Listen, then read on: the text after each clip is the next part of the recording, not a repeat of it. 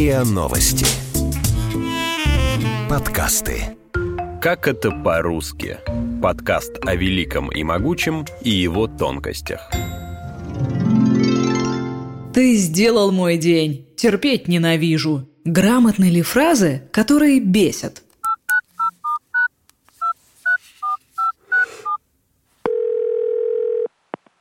Я уверен чуть более чем полностью, что они проиграют. Можем поспорить на что угодно. В русском языке есть фраза «чуть менее, чем полностью», которая, несмотря на громоздкость, не нарушает нормы языка. Меньше, чем полностью, вполне может быть, а вот у фразы «чуть более, чем полностью» с логикой явные проблемы. По одной из версий, чуть более чем полностью это калька с немецкой фразы Mehr als die Hälfte. Дословно переводится как «более чем наполовину». В отличие от нашего аналога, в оригинале логической ошибки нет. Кандидат филологических наук, доцент кафедры общего и русского языкознания филологического факультета РУДН Екатерина Недопекина объясняет – Чуть более чем полностью. Выражение неверное, потому что слово полностью уже обозначает максимальную степень качества. Поэтому не более, не менее, чем полностью, наверное, это возможно, но более чем полностью невозможно. То есть наполнить стакан более чем полностью нельзя. Полностью это уже максимальная степень качества. Поэтому в этом выражении явно чувствуется плеоназм, да, избыточность значения, и поэтому оно неверное. Подобный случай с выражением «большая половина». Половина не может быть большей или меньшей, половины равны, иначе это были бы уже не половины. Фраза «чуть более чем полностью» не запрещена, но лучше от нее отказаться. Например, скажете вы собеседнику «Согласен с тобой чуть более чем полностью». Но это просто нелогично. Даже если ваши с ним мнения совпадают на 100%, согласиться больше, чем полностью, просто невозможно. Лучше сказать «я абсолютно с тобою согласен». Звучит более весомо и эмоционально, а главное грамотно. Это очень смешное видео. Ты просто сделал мой день. Чего? Ты из какой страны? Чего? Чего? Про такую страну я не слышал. Там говорят по-английски. Чего? По-английски, засранец, говорить умеешь? Да. Значит, ты меня понял. В данном случае выражение заимствовано из английского выражения «You've made my day», которое дословно обозначает «Вы меня порадовали, вы подняли мое настроение». Но я считаю, что в условиях коммуникации с человеком, который либо не владеет английским языком, либо не знаком с этим выражением, его употреблять нежелательно, потому что тогда собеседник не совсем поймет, что мы хотели сказать, а это приведет к нарушению коммуникации. То есть, собственно, наши намерения, как авторов этого выражения, не будут достигнуты. Мы не будем понятыми. Поэтому я бы сказала, что это выражение несколько неуместно вообще в русской речи. Руководитель Центра исследований медиакоммуникаций Государственного института русского языка имени Пушкина Андрей Щербаков считает, что эта фраза попала в современное наше общение на русском языке, скорее сначала в молодежной среде, в интернет-коммуникации, но теперь все чаще используется и в каких-то других коммуникативных ситуациях. Популярность фразе «Make my day» принес герой Клинта Иствуда, детектив Гарри Келлахан из Сан-Франциско.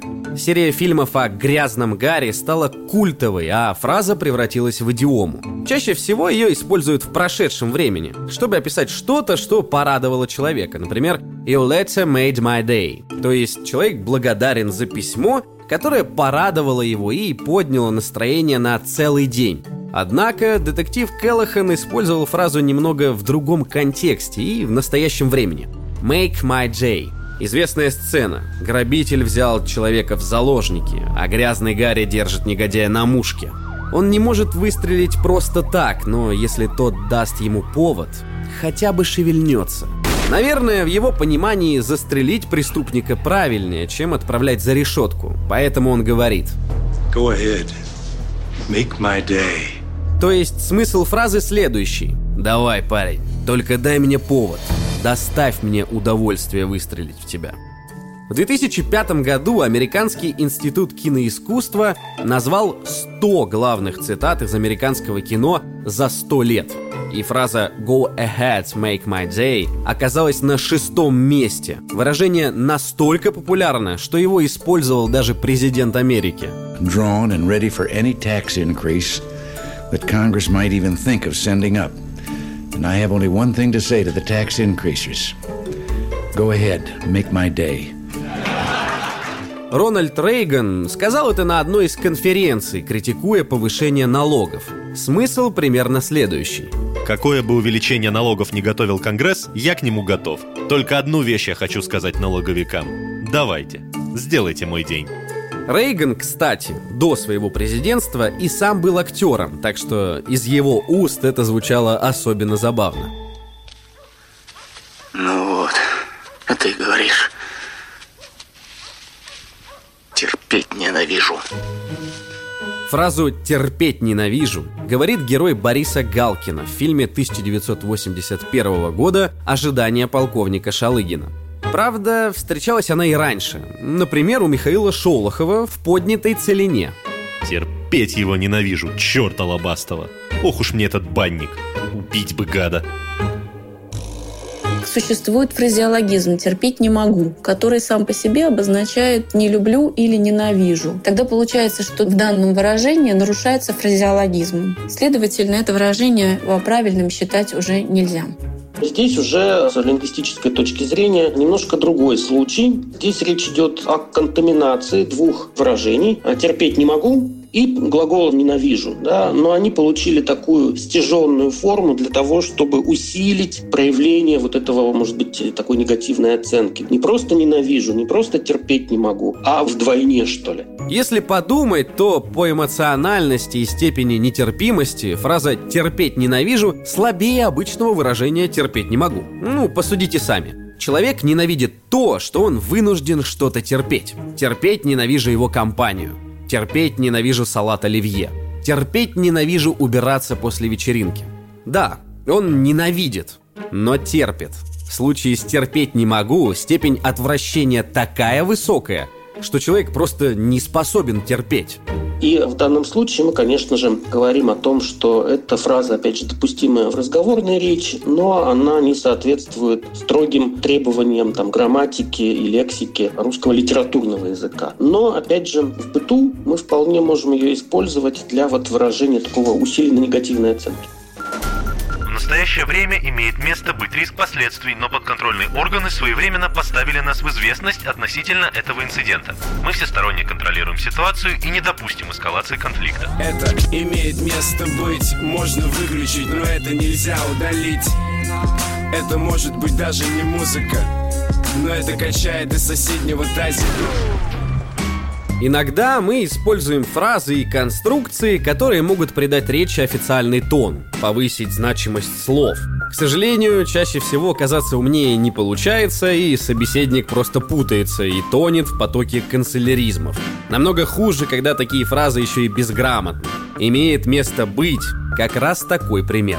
Меня раздражает выражение «имеет место быть». Почему? Да дело в том, что есть выражение «имеет место», которое обозначает наличествовать, быть на лицо, и инфинитив «быть» явно в этом выражении лишний. То есть, если мы хотим сказать о том, что какое-то мероприятие прошло, мы можем сказать «оно имело место», или там какой-то факт имеет место. Но слово «быть» здесь явно лишнее. Это тоже плеоназм своего рода. Поэтому вот такое выражение я считаю неприемлемым, раздражающим действительно. И так как оно часто употребляется даже на телеканалах, даже в радиоэфире, конечно, хотелось бы пожелать людям, которых мы слышим много, часто, и которых воспринимаем как пример для себя, в том числе и речевой пример, хотелось бы пожелать этого выражения избегать.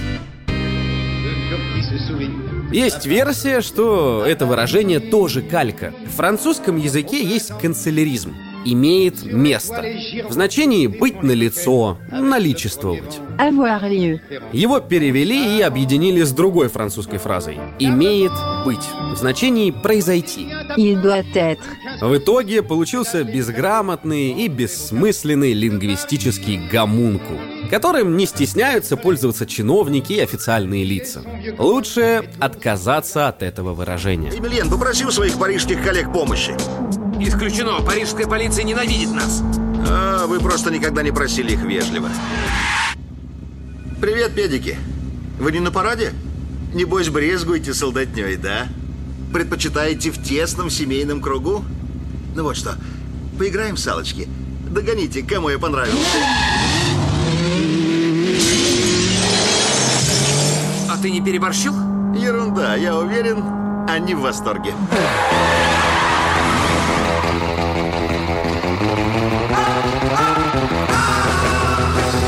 Слушали эпизод подкаста «Как это по-русски». Подписывайтесь на подкаст на сайте ria.ru в приложениях Apple Podcasts и CastBox. Комментируйте и делитесь с друзьями.